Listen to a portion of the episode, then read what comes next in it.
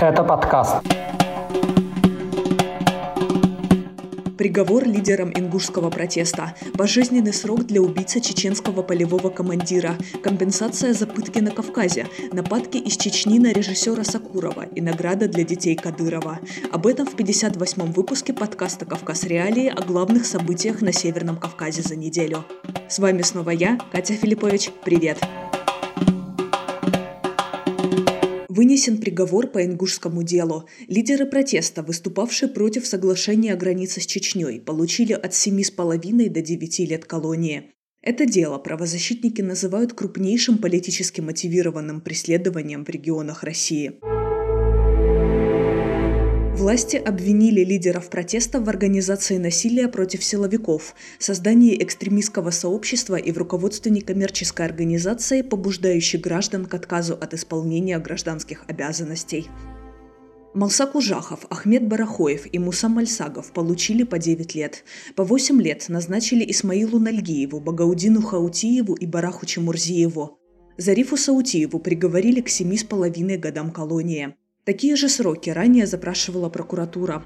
Как заявляют адвокаты, в материалах дела нет ни одного свидетеля, который бы прямо показал на подсудимых. А о вине 7 лидеров протеста на суде не сказали даже признанные потерпевшими росгвардейцы.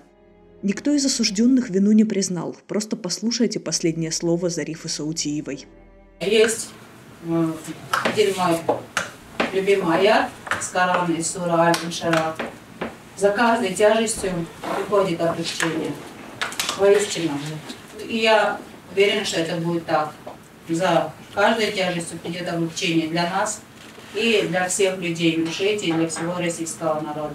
Напомню, соглашение, с которым лидеры ингушского протеста не были согласны, подписали в 2018 году Юнус-Бек Евкуров и Рамзан Кадыров. Тогда республики обменялись участками, которые власти назвали равнозначными, однако активисты указали, что в действительности Чечне отошел участок в 25 раз больше того, что она отдала Ингушетии. Это соглашение возмутило ингушское общество. В октябре 2018 года в республике начались массовые протесты. Изначально они были согласованы с местными властями, а вопрос законности соглашения даже удалось вынести на рассмотрение Конституционным судом России. В начале декабря 2018 года суд подтвердил легитимность документа, но протесты в Ингушетии не прекратились. В марте 2019-го общественные организации республики попытались согласовать трехдневную акцию протеста в Магасе. Власти дали разрешение только на 8-часовой митинг 26 марта. В акции было заявлено порядка 10 тысяч участников, но в тот день на площади в столице Ингушетии по разным оценкам собралось до 30 тысяч человек. Они выступили за отмену соглашения о границе с Чечней и потребовали отставки Юнусбека Евкурова. Вечером часть митингующих отказалась уходить домой и потребовала сделать акцию бессрочной. Митинг закончился столкновениями с ОМОНом и Росгвардией. После силового разгона как минимум 40 жителей Ингушетии были обвинены в насилии против сотрудников правоохранительных органов. Лидеры ингушского протеста признаны правозащитным центром «Мемориал» политическими заключенными. Тут мы должны сказать, что российские власти внесли «Мемориал» в список иноагентов, в «Мемориале» с этим не согласны. В Германии завершился суд по делу об убийстве бывшего чеченского полевого командира Зелимхана Хангошвили. Обвиняемого в совершении преступления гражданина России Вадима Соколова, известного также как Вадим Красиков, признали виновным и приговорили к пожизненному сроку. Напомню предысторию. Гражданин Грузии, этнический чеченец Хангошвили, был объявлен Россией в розыск по обвинению в терроризме. Он уехал в Германию после того, как в 2015 году на него в Грузии было совершено очередное покушение. 23 августа 2019 года Хангошвили застрелили в берлинском парке Малый Тиргартен. Предполагаемого убийцу задержали в тот же день. Им оказался обладатель российского паспорта на имя Вадима Соколова. По сведениям журналистов-расследователей, Вадим Соколов – это на самом деле связанный со структурами ФСБ Вадим Красиков, которого Россия ранее объявляла в розыск через Интерпол. Разбирательство по делу об убийстве Хангошвили продолжалось в Берлине больше года. Согласно выводам германской прокуратуры, преступление было спланировано и организовано из-за рубежа и является операцией иностранных спецслужб. На эти выводы остро отреагировали в России. Владимир Путин назвал Хангошвили кровавым убийцей и заявлял о его причастности к организации терактов в московском метро, в которых погибли 98 человек. Убийство Зелимхана Хангошвили он квалифицировал как криминальную разборку. В свою очередь, убийство Хангошвили оказалось переломным моментом для бывшего канцлера Германии Ангелы Меркель. В мае 2020 года она заявила, что это преступление подрывает доверительное сотрудничество между Берлином и Москвой. Европейский суд по правам человека обязал российские власти выплатить 887 тысяч евро компенсации по делам о пытках в Москве и республиках Северного Кавказа, а также по делам о внесудебных казнях в Чечне. В первом случае ЕСПЧ рассмотрел заявление 11 россиян, которых с 2009 по 2017 годы задерживали в Чечне, Дагестане, Ингушетии и Москве. В решении суда указывается, что они под пытками оговорили себя и были осуждены по статьям о причастности к незаконным вооруженным формированиям. Суд постановил, что в этом деле власти России нарушили ряд статей Конвенции о защите прав человека. Другое вынесенное ЕСПЧ решение касается жалобы родных жителей Чечни, которые были убиты в конце 2016 и начале 2017 годов. Задержания начались после того, как ночью 17 декабря 2016 года группа боевиков напала на силовиков в Грозном. Власти Чечни заявили, что нападавших было 6, 4 из них были убиты при попытке задержания, еще 2, в том числе 1 девушка, госпитализирована. На следующий день глава республики Рамзан Кадыров сообщил об убийстве 5 подозреваемых, а вечером того же дня отчитался, что в результате спецоперации были убиты 7 предполагаемых боевиков, а 4 задержано. Летом 2017 года «Новая газета» опубликовала расследование журналистки Елены Милашиной, в котором рассказала, что как минимум 27 задержанных после декабрьского нападения на полицию были казнены на территории полка патрульно-постовой службы имени Ахмада Кадырова. Издание отмечало, что общее число убитых может достигать 56 человек, а всего было задержано около 200 местных жителей. Уголовное дело по факту убийств так и не было возбуждено. ЕСПЧ рассмотрел 15 заявлений родственников убитых и постановил, что власти России нарушили статьи Конвенции о праве на жизнь, свободу и эффективные средства правовой защиты, а также о запрете пыток. О пытках в своей нобелевской речи говорил главный редактор «Новой газеты» Дмитрий Муратов. Он выступил с инициативой создать Международный трибунал против пыток, задача которого – собирать данные о применении пыток в разных частях света и государствах.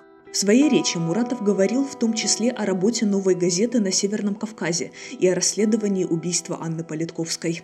За день до того, как объявили о этой награде, мы отметили 15 лет со дня убийства Анны Политковской. Убийцы получили справедливые приговоры, но заказчик преступления не найден, а срок давности истек. Официально заявляю, редакция «Новой газеты» этот срок давности не признает. На этой неделе «Новая газета» опубликовала открытое обращение Дмитрия Муратова к главе Российского союза промышленников и предпринимателей Александру Шохину. В нем Муратов просит Шохина на предстоящей встрече с Путиным поднять вопрос о статье Уголовного кодекса об организации преступного сообщества или участии в нем. По словам Муратова, эта статья используется для криминализации нормальной предпринимательской деятельности. Муратов пишет, достаточно просто сказать «создали преступное сообщество» и подвести под организацию преступного сообщества весь бизнес, всех сотрудников предприятия, фирмы, холдинга.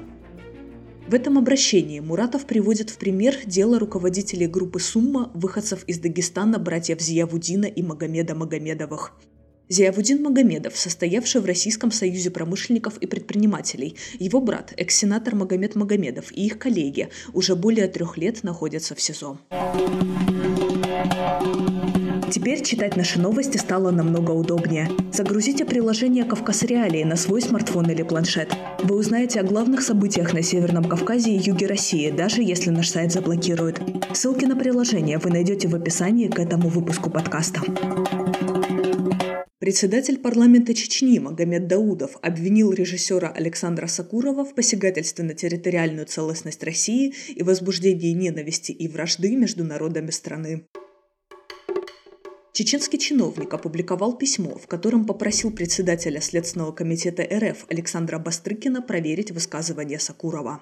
Речь идет о выступлении российского кинематографиста во время онлайн-встречи Совета по правам человека с президентом России Путиным.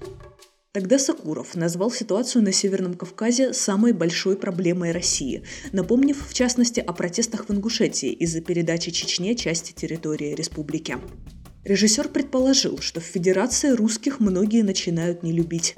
По мнению Сокурова, республики в составе России носят национальный характер, у них есть свои армии и даже появился падишах. На это высказывание резко отреагировали в Чечне. Вечером следующего дня Рамзан Кадыров опубликовал пост, в котором назвал Сокурова нигилистом и продажной мордой. Глава Чечни также призвал проверить слова режиссера на экстремизм. В свою очередь, в Совете тейпов Ингушетии Сокурова поблагодарили за выступление и упоминание заключенных лидеров ингушского протеста. В обращении подчеркивается, что Совет тейпов направлял членам Совета по правам человека письма с просьбой рассказать президенту о политических репрессиях в республике. На этот призыв откликнулся только Сокуров. Дочь Рамзана Кадырова Хадижат награждена медалью за заслуги перед Чеченской Республикой. Такой указ подписал ее отец, глава Чечни. Хадижат Кадыровой 21 год. Она работает начальником департамента дошкольного образования в Грозном.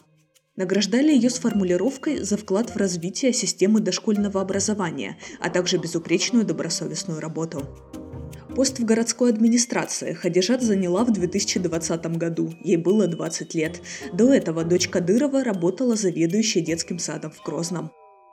На этой неделе в новости попали и младшие дети Кадырова. Высшие должностные лица Чечни отметили флешмобом в Инстаграме десятилетие дочери Кадырова Ашуры и 15-й день рождения его сына Эли. Их поздравляли высшие чеченские чиновники, министры и бюджетная организация. Против самого Кадырова Государственный департамент США ввел санкции за пытки, внесудебные казни и другие нарушения прав человека.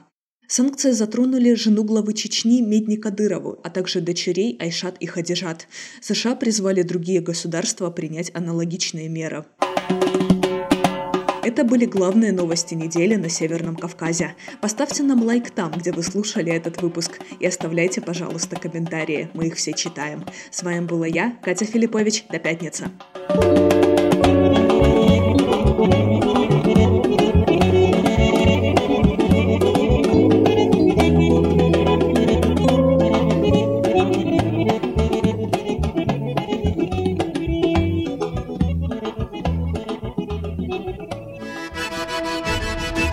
Салам алейкум! Здравствуйте! У микрофона Майрбек Вачагаев, и я представляю вашему вниманию подкаст «Хроника Кавказа». Вместе с моими гостями, учеными и политиками, я обсуждаю драматические периоды в развитии региона и интересные факты, связанные с Северным Кавказом. Слушайте подкаст «Хроника Кавказа» с Вачагаевым на любой удобной для вас аудиоплощадке.